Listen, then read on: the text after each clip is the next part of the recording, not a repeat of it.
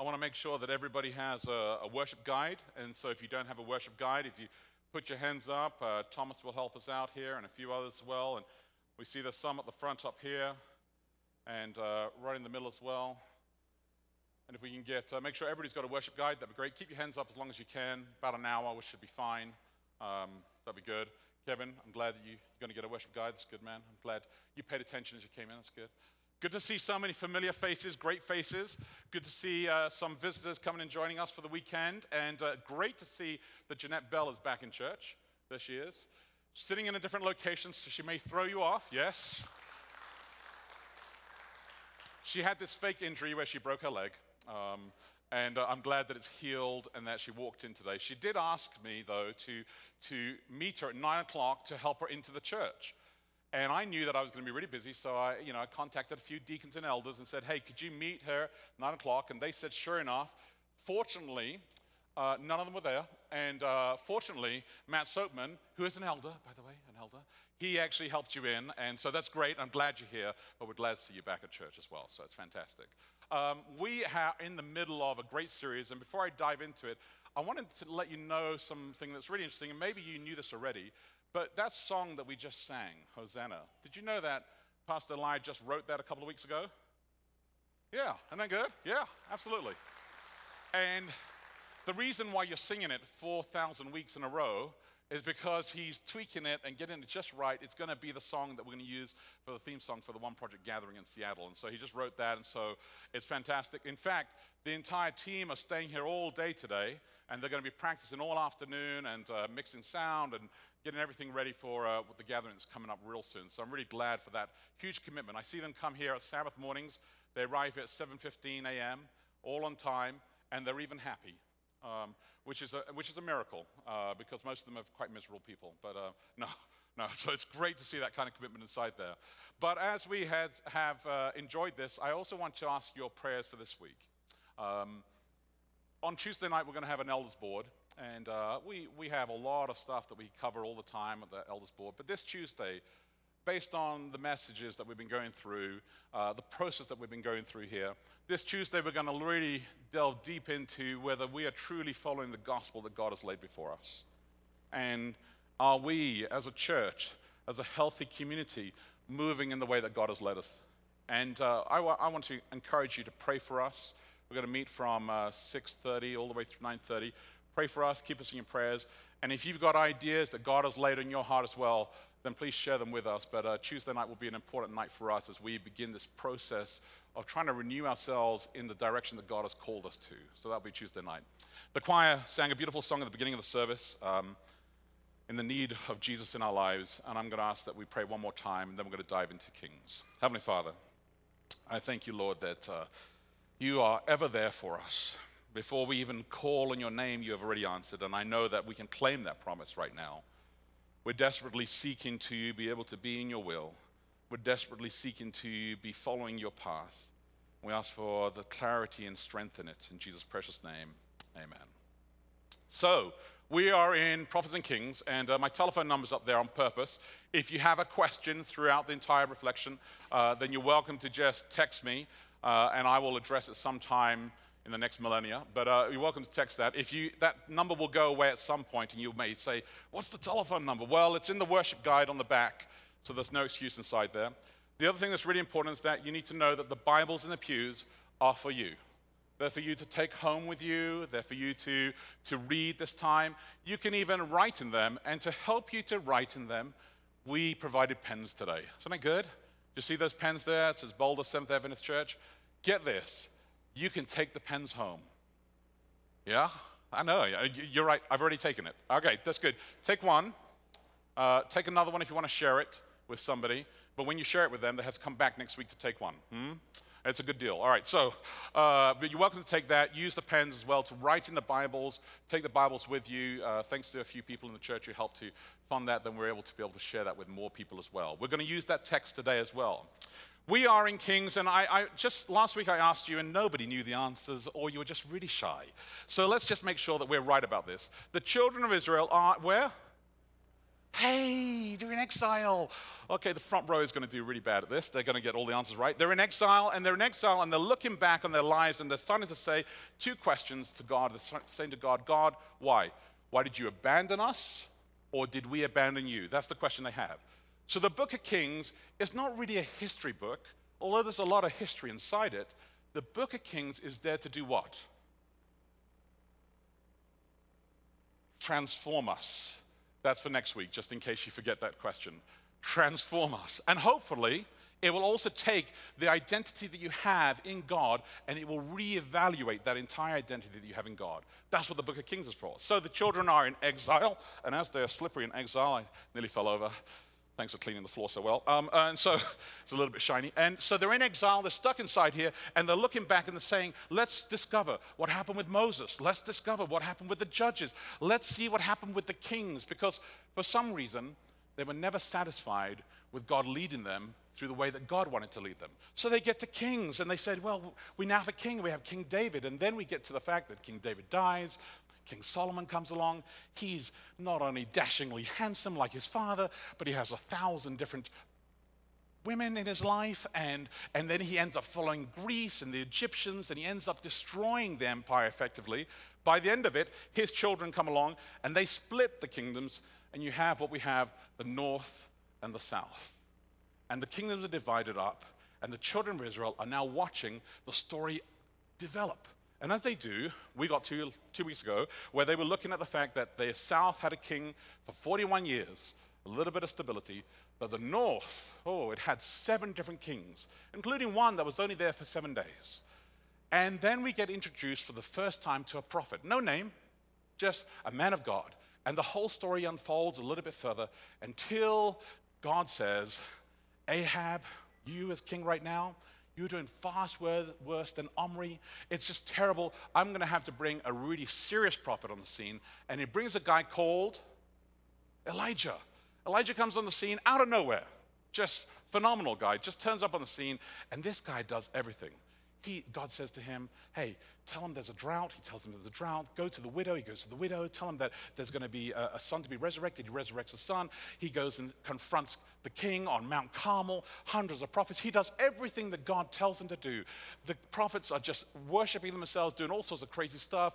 God sends the fire down, consumes the entire altar. There's like a hoorah. In fact, they, send, they say these words He said, He is the God. He is our God. He is our God over and over again because they're overwhelmed by the fact that they have discovered God once and for all through the fire and the power and everything else. And Elijah is on cloud nine. He's up there really happy with everything going on. He even sees the cloud the size of the hand of the fist and he says, Ahab, start going. The rain's coming. Declares the rain and runs faster than the horse and the chariot, which is something that I've never tried to do because I don't want to embarrass horses or chariots these days. But he arrives at the scene, and we get to chapter 19 now, where something entirely different takes place. And it's kind of a shocker. And I, I, before I read it to you, I want you to, to turn inside your guides because you're going to need this first question. So you go to the recalibrate questions inside your guide here. Number one inside that says this What repetitive messages from God are you ignoring? What repetitive messages from God are you ignoring? And I know you're thinking to yourself, maybe those messages are not from God, they're from somebody close to me. He's repeating them over and over again. Maybe it's messages that you keep on saying to your children over and over again. But in the Bible, when something's repeated, it's significant. So I'm going to read the story to you. It's just one chapter. It'll take me four hours, won't be long. One chapter, chapter 19. It's actually page 207. So if you turn with me your Bibles, because we're not going to throw that on the screen. Actually, could we hide that? for a second, Kayla? We just slide that back to some other slide. Yeah, super, thank you. Let's not show that slide, and you just imagine you didn't see it. See how that works? It's great. All right, all right, good. We're in 1 Kings chapter 19. I need you to turn in your Bibles to 1 Kings chapter 19. If you have your devices, do that, but it's on page 207 in those Bibles in the pew. I'm going to give you a minute just to find it. And as I read this, I want you to ask yourself what is repeated in the story? What occurs again and again and again because there's got to be something inside the repetition inside there. Chapter 19, verse 1. And Ahab told Jezebel all that Elijah had done and how he had killed all the prophets with the sword. Then Jezebel sent a messenger to Elijah, saying, So may the gods do to me, and more also, if I do not make your life as the life of one of them by this time tomorrow. Then he was afraid, and he arose and he ran for his life, and he came to Beersheba, which belongs to Judah, and he left his servant there. But he himself went a day's journey into the wilderness, and came and sat down under a broom tree. And he asked that he might die, saying, It is enough now, O Lord, take away my life, for I am no better than my fathers. And he lay down and slept under a broom tree. And behold, an angel touched him and said to him, Arise and eat. And he looked, and behold, there was at his head a cake of bread on hot stones and a jar of water. And he ate and drank and lay down again. And the angel of the Lord came a second time and touched him and said, Arise and eat, for the journey is too great for you. And he arose and ate and drank and went in the strength of that food 40 days and 40 nights to Horeb, the Mount of God. There he came to a cave and lodged in it. And behold, the word of the Lord came to him and said to him, What are you doing here, Elijah? And he said, I have been very jealous for the Lord, the God of hosts, for the people of Israel have forsaken your covenant, thrown down your altars, and killed your prophets with the sword. And I, even I only am left, and they seek my life to take it away.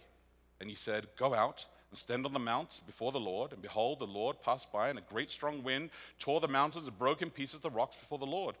But the Lord was not in the wind. And after the wind, an earthquake, but the Lord was not in the earthquake.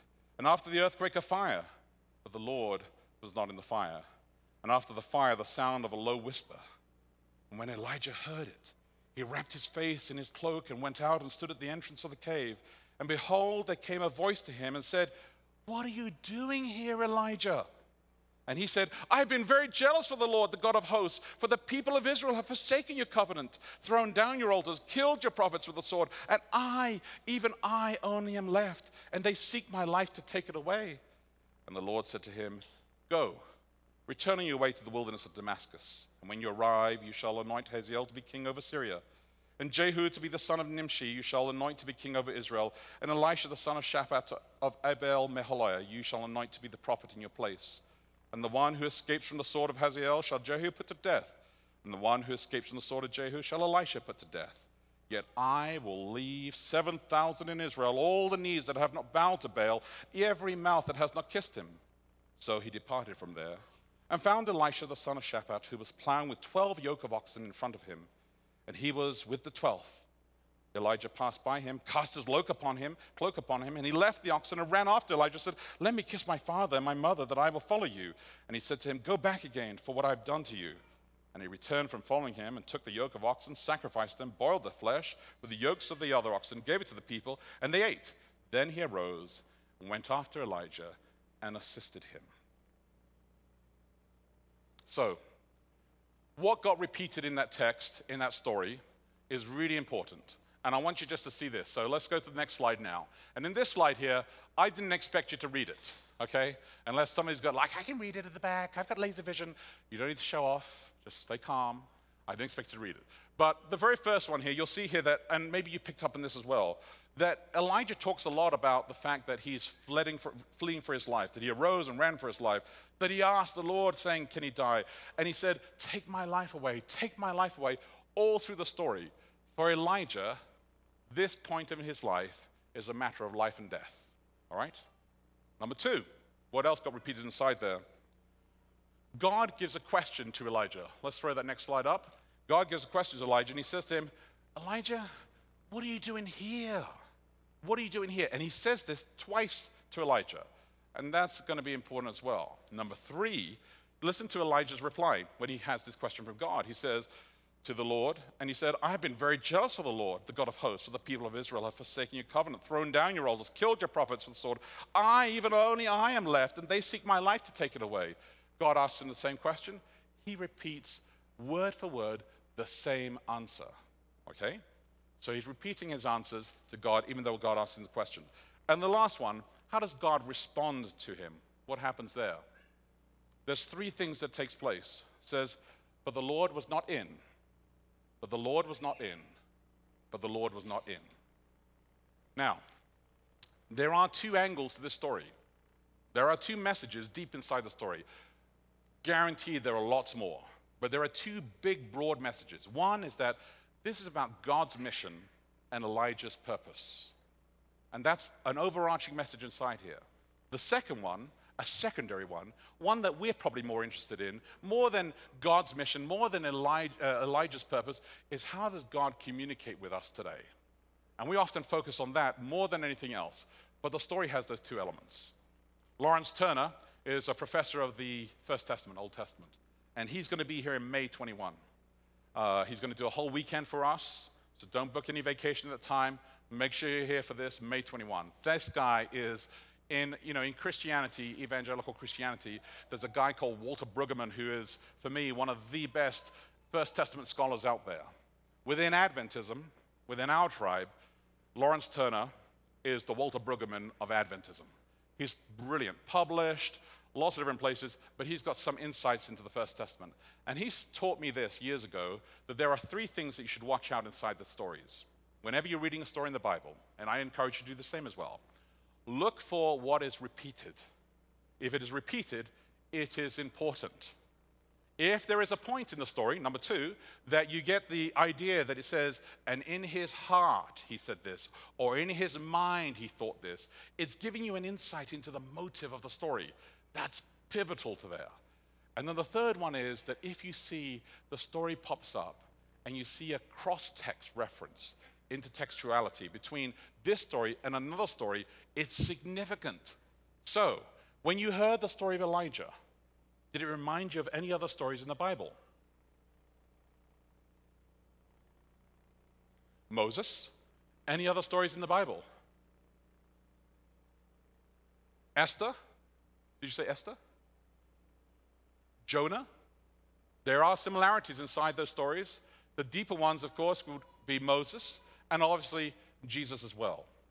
And we're going to find out what those are. But let me tell you just a few interesting things that come out here in the text when you're looking for the beauty of the back and forth, especially when you're looking at the text references back and forth. Do you remember when we talked about uh, the Queen of Sheba and how she came to Solomon and she brought gold and frankincense? And we said that later on, Jesus is going to be the king, the true king of the line of David. And the kings from the east are going to come and they're going to bring gold and frankincense. There is a significant correlation between the two. It's telling you that Jesus is the true Messiah. And all the other people, the Gentiles, will recognize this as well. And they will bring the appropriate gifts to them as well. Same thing takes place inside the story here with Moses and Elijah. Moses was the guy who took them out of the bondage. Now they're stuck in exile and they're like, man, if only we had a Moses here. And they're getting through the story and they like start to see Elijah is kind of like a Moses. And later on, when you read about Jesus and you see Jesus on the mountain, who comes to comfort Jesus? Moses and Elijah, right? So there are prominent, significant correlations between these two characters here. Well, here's the correlation between it. And I'm not going to make you jump between the text back and forth today, but if you want to know what the texts are, we can go through, through these together sometime. 1 Kings chapter 19, verse 18. First of all, is this Moses goes to Sinai, Elijah goes to Sinai. It's called Horeb here, but it's the same mountain, Sinai. Moses goes 40 days in preparation. Elijah does 40 days in preparation inside here. Moses goes inside a cave, a little cleft in the rock. Elijah goes inside a cave, a little cleft in the rock. Moses says, God, may your glory pass before me. And Elijah says, God, may your glory pass before me. Moses says, the mountain shook and there was all sorts of earthquakes taking place. And Elijah standing there and the earth shook. You see the correlation, it's just bouncing back and forth between the two stories here.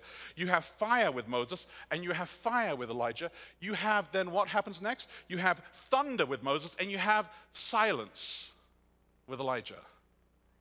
And that's the break in the story. And the break in the story is significant because it's telling you there's something about to change. And this we will come back to. But first, let's go to question number two. Question number two, which is a deep story inside here, is number two. What helps you handle your depression And who close to you knows this? What helps you handle your depression?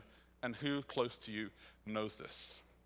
See, God says to Elijah, Take care of the drought. Tell him it's drought. Got it. Check. Done.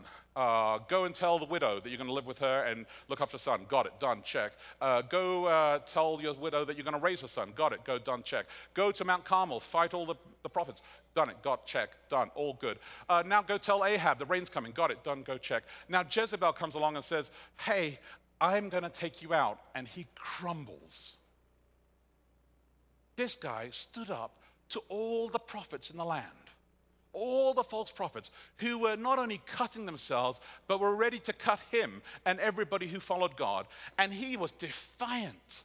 And he called on the name of God. And he saw that God responded to him. And through lightning and thunder and earth, and the whole thing happened. And one woman, one woman, Jezebel, comes along and says to him, This time tomorrow, I'm taking you out. And he crumbles. Get this in your Bibles, you probably have more of a Hebrew translation, but the Greek translation of this particular verse says this. It says it's there, then Jezebel sent a messenger to Elijah saying, If you are Elijah, I'm Jezebel. You get the tension? She's laying out to him saying, Yeah, I saw what you did to my prophets. Watch what I'm going to do to you. And for some reason, this guy just breaks down entirely.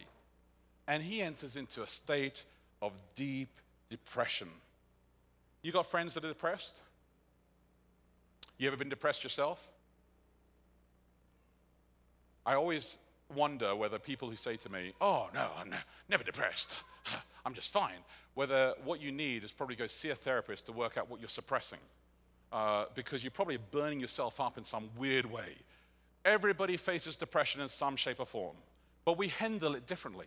Some people, when they're depressed, what they do is they go lock themselves in a room and they hide for like a whole day or a whole month or a whole week or a whole year or whatever they need to do. They hide themselves from people. Some people, when they're depressed, lash out at other people because they just want to blame everybody else. Some people, you know, depression is caused sometimes by an imbalance, medical imbalance, a chemical imbalance that takes place, and you need some kind of medication. Other times it's just somebody, you were just really happy, and somebody comes and says something bad to you, and just, it just kills you. My wife has often said this to me that, that she says, why, why do you take those comments so seriously? Because, you know, I'll do something and I feel really happy about da da da da da. I painted the bathroom, it's all good. Somebody comes along and says, hey, uh, that thing is out of order. Uh, that little speck of gray paint should have been to the left two inches. And it destroys me. I don't know if you're that way. Maybe you're the kind of person that you're just uh, thick skinned. I visited some people recently who said to me, Boy, Pastor, you must be so thick skinned because you take all the criticism that people give you. And I say, What criticism? Ah, I haven't heard any. Have you? Maybe. Or maybe that's what we do to suppress the deal of our depression. Some people just eat when they're depressed. And so you're thinking, oh, maybe our pastor just eats a lot. He's depressed a lot. Some people eat when they're happy. I do the same. So you can't tell. Ah, all right. So depression hits us in lots of different ways. And Elijah, for some strange reason, has lost his connection with God. He's made it all about himself, hasn't he? That's what he did. Because until this point, he was calling on God all the time. But at this point, right now, he's on cloud nine and he's starting to think to himself, man, I did this. I'm the one who did this. And suddenly, God's no longer part of that equation. He's not leaning on God. And God then allows Jezebel to say one simple sentence to him and crush his soul. It turns out in verse 4 here, it said this. And he asked of God, he said, just, just let me die here. Which depressed people often will do, right? They'll either attempt to take their own life or they just say, Leave me alone. I just want to curl up and die. I want to walk in some place and just die. But truthfully, if Elijah wanted to die, he should have just stayed where he was. Jezebel would have taken care of that. No, he didn't want to die. He just, he ran off over here, gave enough distance. Now I can't die. Oh God, I wish I'd just die. Just terrible. Because he doesn't want to die. He's crying for help. And he's saying, God, I'm depressed and I'm down and I don't understand why I'm down, but I need you to be able to do some help for me. He even blames God even though God will send an angel and feed him twice, even though our God will give him strength to last 40 days on that little bread and that water, even though God will actually say to him, Hey, I'm going to send all of the images that you could ever imagine, he's still stuck saying to God, I just don't know. I feel depressed. I don't think I'm going to deal with this. So God says to him, Let me help you with your depression. And maybe you can do this with others as well. Maybe you can do this with yourself as well. Maybe you can give yourself some space to be able to allow this. The first thing that God does for him in verses 1 to 4 here says this that he lets him sit in the shade. In other words, he lets him be calm because it's important for him to be calm. And then he feeds him. When people are depressed, last thing you want to do, I mean, sometimes they don't want to eat, but you should look after whatever their needs are to make them comfortable with this. And God does this twice with him. And then, and then he allows him 40 days which is very difficult for us because we want people who are around us who are depressed to snap out of it after our one conversation. Well, it's fine. I'm with you. That's what God could have said. He could have said, Well, Jezebel, I'll take care of it. Don't worry about it, Elijah. Let's go. Come on. And Elijah's like, No, no, I need time 40 days to work through this depression. And people need time to deal with their depression as well. And then God does this. He confronts him and says, Elijah, why are you here, Elijah? Of all things. And he listens to Elijah give him his reply, and Elijah gives him the most mundane reply you could ever imagine. And God confronts him again and says, Elijah, why are you here? And he gives the same response. Even though God has appeared through all the things that he thought he was supposed to appear, he's still dissatisfied with this. And he's still living in a state of depression. Depressed people hurt other people as well. You know that? They don't hurt just themselves, they hurt other people. They come up to you and they talk to you and they, they lash out on your soul, and they have nothing to do with you or with anything going on in life or your work or your family, and they lash out on you because they're depressed, because they have so much anxiety about what's going on in their life. And they're saying, I need this resolved. Well, God understands this. And so verse 13 comes along eventually, verse 15. After he gave his second reply, it says this And the Lord said to him, after 40 days, after doing everything that he asked, after everything you could imagine, he says to him, Go, return on your way to the wilderness.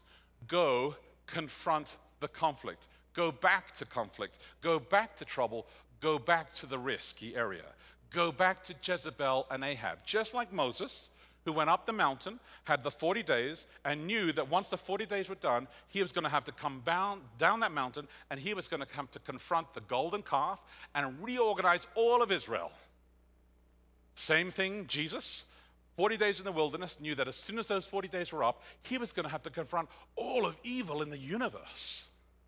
Elijah now has to understand he's going to go on these 40 days, he's going to come down, and he's going to have to go and confront Ahab and Jezebel. So when you're depressed, you have to find out what it is that you're depressed about, and you have to confront it. You can't let something else or somebody else control what's going on in your life. You have to say, God, you have to give me the strength to confront this. It may not happen overnight, it may take months to do this, but meanwhile, you may hurt people around you. So you need to be able to be honest with God and say, God, Give me the strength to confront this, to have the courage to go do. Sometimes all you have to do is just get up and take a shower. Get up and get through the routine. Go through the day. Keep on pushing yourself through the day in order to be able to combat, combat this as best as you can. Question number three What do we do with the parent's silence from God? This is the big one, right? This is the one, the second the second narrative inside the story, the second idea inside the story that we struggle with and we really, really wish that we understood. First of all, you have to understand this. In your Bibles, probably, and my Bible as well, says the same thing here, verse 9. There he came to a cave. In the Hebrew, it is not a cave, it is the cave. Okay? There's a definitive article there telling you the cave they understood that the cave he's going to is the same cave that Moses went to, that God called Moses up to speak to him. But this time, God didn't call Elijah to speak to him. So when God says to Elijah, and he sees him in the cave, he says to him, Elijah, what are you doing here? I didn't invite you. And what's Elijah doing? He's up there, And he's trying to wrestle through and say, let me reconjure up what happened to Moses. Let me reconjure up what happened on Mount Carmel. Let me make sure that I can still talk to God in the same way and command, and he will send fire and thunder, and God will respond, and I will know that I can go face Ahab and Jezebel head on because when I say, God comes at the flick of my fingers. And that's why he goes up into the cave. As he goes up into the cave, Everything that he could ever imagine that he's hoping for is going to be there right there. But here's the thing this is the very last time in the Bible, it changed from this day forward, that God ever revealed himself through the fire, thunder, and earthquake all together to the whole of Israel. Never again does it happen in the Bible. This is the last time. There's a shift in the entire story. And God chooses Elijah to teach this. Because with Elijah, he can then turn around and teach it to us today. You see, when we began over here, God walked down in the garden every evening and we had face to face conversations with him. But somehow, we did not like that. And we thought, no, you know, a little bit of personal space, Maybe you step away, we step outside the garden, and we begin with, with a whole series of disasters taking place one after another. You end up with Abraham, who, who in his story, as we've been studying on Tuesdays on the story of Genesis, every now and again you get an intersect. Loads of years go by, and then suddenly he has a conversation with God. And we're all like, ah, oh, I want to talk to God the same way Abraham did. I want to be able to hear his voice in the same way. But we weren't satisfied with that. And so the judges come along, and, and the judges say, Well, I am representing God, and I hear what God is saying, and let me lead the people, and let me light up the stones and the priests left and right and tell you what's right and wrong. And they're like, I don't really like God telling me what's right and wrong. Not too keen on the judges. What I'd like to do is to become like that empire over there. It's as if we've got some kind of huge minority complex, and we just want to be some other kind of culture. And so we're constantly grappling for that. So they say, let's have kings, and they have kings, and the kings are a disaster. And you get all the way through to Mount Carmel here, and the prophet comes forward, and the prophet calls on God. And we love that. And we want that. It's the same feeling I have every time when there's a funeral. I feel, dear God, couldn't we just pray and resurrect this person right now? Couldn't we just have that miracle right now? Couldn't your power be like it was back then with Elijah, back then with Moses, back then with Abraham, back then with Adam and Eve? Couldn't we have it just be like that? And we crave God to talk to us in that way. But God is saying that He speaks here in a small, low whisper. It's not silence, it's a whisper. I mean, you read about it in verse 13. When Elijah heard it, you don't hear silence, you sense silence. But when he heard the low whisper, he wrapped his face in the cloak and stepped out to see what was going on. He understood that God was talking to him. And here's the thing God is trying to mature us in the way that we connect with him. It's very difficult for us today because we want to hear God's voice. We do. We want to be able to say, This is definitively God's voice. But God's saying, The method of me communicating with you has changed. In fact, it got so bad, I had to send my son down and Jesus came down to live, to kind of reset you entirely where you're going to go. And occasionally, I will burst in and I'll do things like I did with Saul to turn into Apostle Paul. But most of the time, I'm talking to you through a low whisper, through the community. Proverbs says there's lots of counsel and wisdom inside the counsel of many around us, through the word of God, all the time that God is talking to you. And we have to wrestle through it. We're not beginning with no knowledge. In the time of uh, kings, did they have the First and Second Testaments? No. They relied on the, the spoken word being translated back down to them. They relied on some scrolls that had been scribbled together. They relied on that to be able to pass on their faith. Today, we have the whole Bible. Thousands of years of history collapsed together here to tell us that this is who God is and this is the God that you can trust and learn to know. And yet, for some of us, it's still really, really difficult.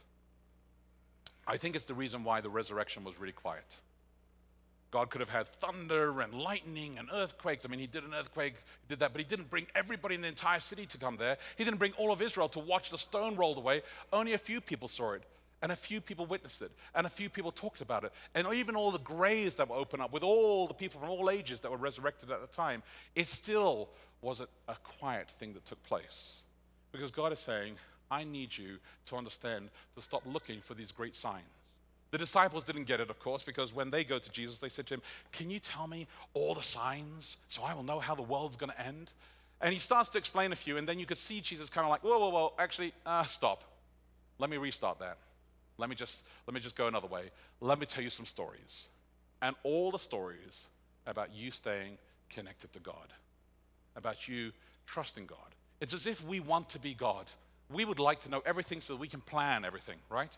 And yet God is saying, I need you to actually trust me that I have the game in, in hand here. Question number four, our last question for this morning. How does your faith grow? How does the faith of others close to you grow? This is a really good question, a really difficult question for us. And it kind of leads into the final section of the story here, where Elijah knows that he has to pass the call on to, the faith on to Elisha. He goes and finds Elisha. Elisha has 12 oxen, which means that Elisha was a very comfortable, wealthy person. Passes him, and he puts a cloak over him, and then he just moves on. Now, here's the thing in leadership books, they will often talk about and encourage you to often think of a succession plan. That's what they do. They'll say, You've got to be a great leader, but you've got to think about who's going to follow you. And that's really comfortable for us. We love all the metaphors that leadership uses. They talk about, you know, when you climb Mount Kilimanjaro and you get to the very top, the air is really thin, you can survive for a little while, but then eventually, as a leader, you have to come down and let somebody else go to the top. Well, P, everybody's great with that. We're all comfortable with like passing on the baton in leadership. Some of us are comfortable with that, but some of us are maybe don't, are not comfortable with the idea that faith has to be passed on as well. You can pass faith on. Pass faith on to your people that are close to you, pass faith on to your kids, pass faith on to your community as well. Like a cloak on top of Elisha, you can actually pass something on. Some of us think about our wills. I hope that if you haven't made your will, that you, have, that you will make your will. If you don't know how to, then contact one of us and we'll help put you in contact with someone. But you should make a will. And when you make a will, you think about your family, you think about your kids, you think about your relatives, you think about making sure that people are in a good place as best as they can with whatever resources you have left. You may even think about a charity, you may think about the church and money that you can leave to support it. All that kind of stuff rolls through your head. But when it comes to faith, are you passing that baton on? Are you thinking about how you pass that baton on? We struggle through that because that's really difficult for us, but yet it's really comfortable for us to talk about all the other things that we want to be able to do. We have all of our dreams for our children and for our people that are around us. I have, uh, you know, we have ideas of what we'd like things to go, but do we think about faith in the same way? And how, really, do you pass faith on? Do you just say, I believe, so you must believe like me? Do you leave your entire? Should I, what I should do is really just take my commentary series, the four or five that I have, and all the, the zillion Bible copies that I have, and just leave that for my boys, Joshua and Jonah. And then that way, faith will be transferred on. Or is there something actually more practical that God is asking me to do that's more difficult, that requires a conversation, that requires living, that requires being to be able to pass our faith on? And do we ever think about the fact that maybe we have destroyed somebody's faith. That we have said things that actually have crumbled somebody's faith. And we need to repair those things and bring people back into a place where we are the ones who actually were negative on somebody's soul. Towards the end of the story here, there was a verse that I skipped over on purpose. It's verse 18. It's the end of the, towards the end of the chapter here. And I think this is really important because God understands what it is to pass the faith on before he gets to Elisha. He says this Yet I will leave 7,000 in Israel, all the knees that have not bowed to Baal, and every mouth that has not kissed him. But the Bible, in its original languages, says something a little bit deeper than this. And Paul, the Apostle Paul, picks up on this. Because the Bible actually says this. It doesn't say that I, yet I will leave 7,000 here. It says, I will provide a remnant here. I will provide a group of people who you never imagined existed, the 7,000, because you thought you were the only one doing what God had called you to. And these people will be faithful to God, and these people will follow. Well, Paul picks up on this in Romans chapter 11, it's our last text for this morning. This morning. So turn with me to Romans chapter 11, page 654. Romans chapter 11, page 654. And Paul understands this because he says in chapter 10, as a lead into this, he says, Because in, verse, in chapter 10, verse 9. Because if you confess with your mouth that Jesus is Lord and believe in your heart that God raised him from the dead, you will be saved. And then he says, There's no distinction between Jew or Greek, for the same Lord is Lord over all, bestowing riches. For everyone who calls on the name of the Lord will be saved. And everybody's excited with this. And everybody believes. Because they believe in God and trust God, they know that He has the salvation. And everything's good for them at this point. But then verse 14 comes along. Now then, with four questions, how then will they call on him who they have not believed? These are our people that we need to transfer our faith onto. These are people in our community. This may be even us sitting here in the pews. And how are they to believe in him whom they have not heard? And how are they to hear without someone preaching? And how are they to preach unless they are sent? As it is written, How beautiful are the feet of those who preach the good news. Faith comes from the Word of God. That's where it comes from. You can read all the books in the entire world. You can read every great autobiography, every great historical artifact you could find. But if you haven't read the Bible, you're not going to discover God. You're going to discover glimpses of God, little segments of God, but you'll never discover the whole picture of God. You have to read the Bible. When you get to chapter 11, which is the chapter that I wanted you guys to focus on and maybe mark up in your Bibles as well, it says this he says, Look, I know you're feeling maybe we've been rejected or something like this, but verse, verse 3 Lord, they've killed your prophets, they've demolished your altars. I alone am left and seek my life. He quotes Elijah. He says, But what is God's reply to him? This is what Paul says. I have kept for myself 7,000 men who have not bowed the knee to Baal. So, to at the present time, there is a remnant chosen by grace. Not a remnant who actually know all the truth. Not a remnant who feel that they have everything nailed down, but a remnant God has chosen by His grace and laid on them the responsibility to go and share, to go and deliver the good news to the whole world. If we're going to trust God and embrace Him, then we have one responsibility to actually spend real time inside this book. And I know that for some of you, today was probably the first time this week that you read the Bible. I mean, read the Bible, where you heard me read it and you read it yourselves. And it can be sometimes a bit confusing, a bit difficult to get through.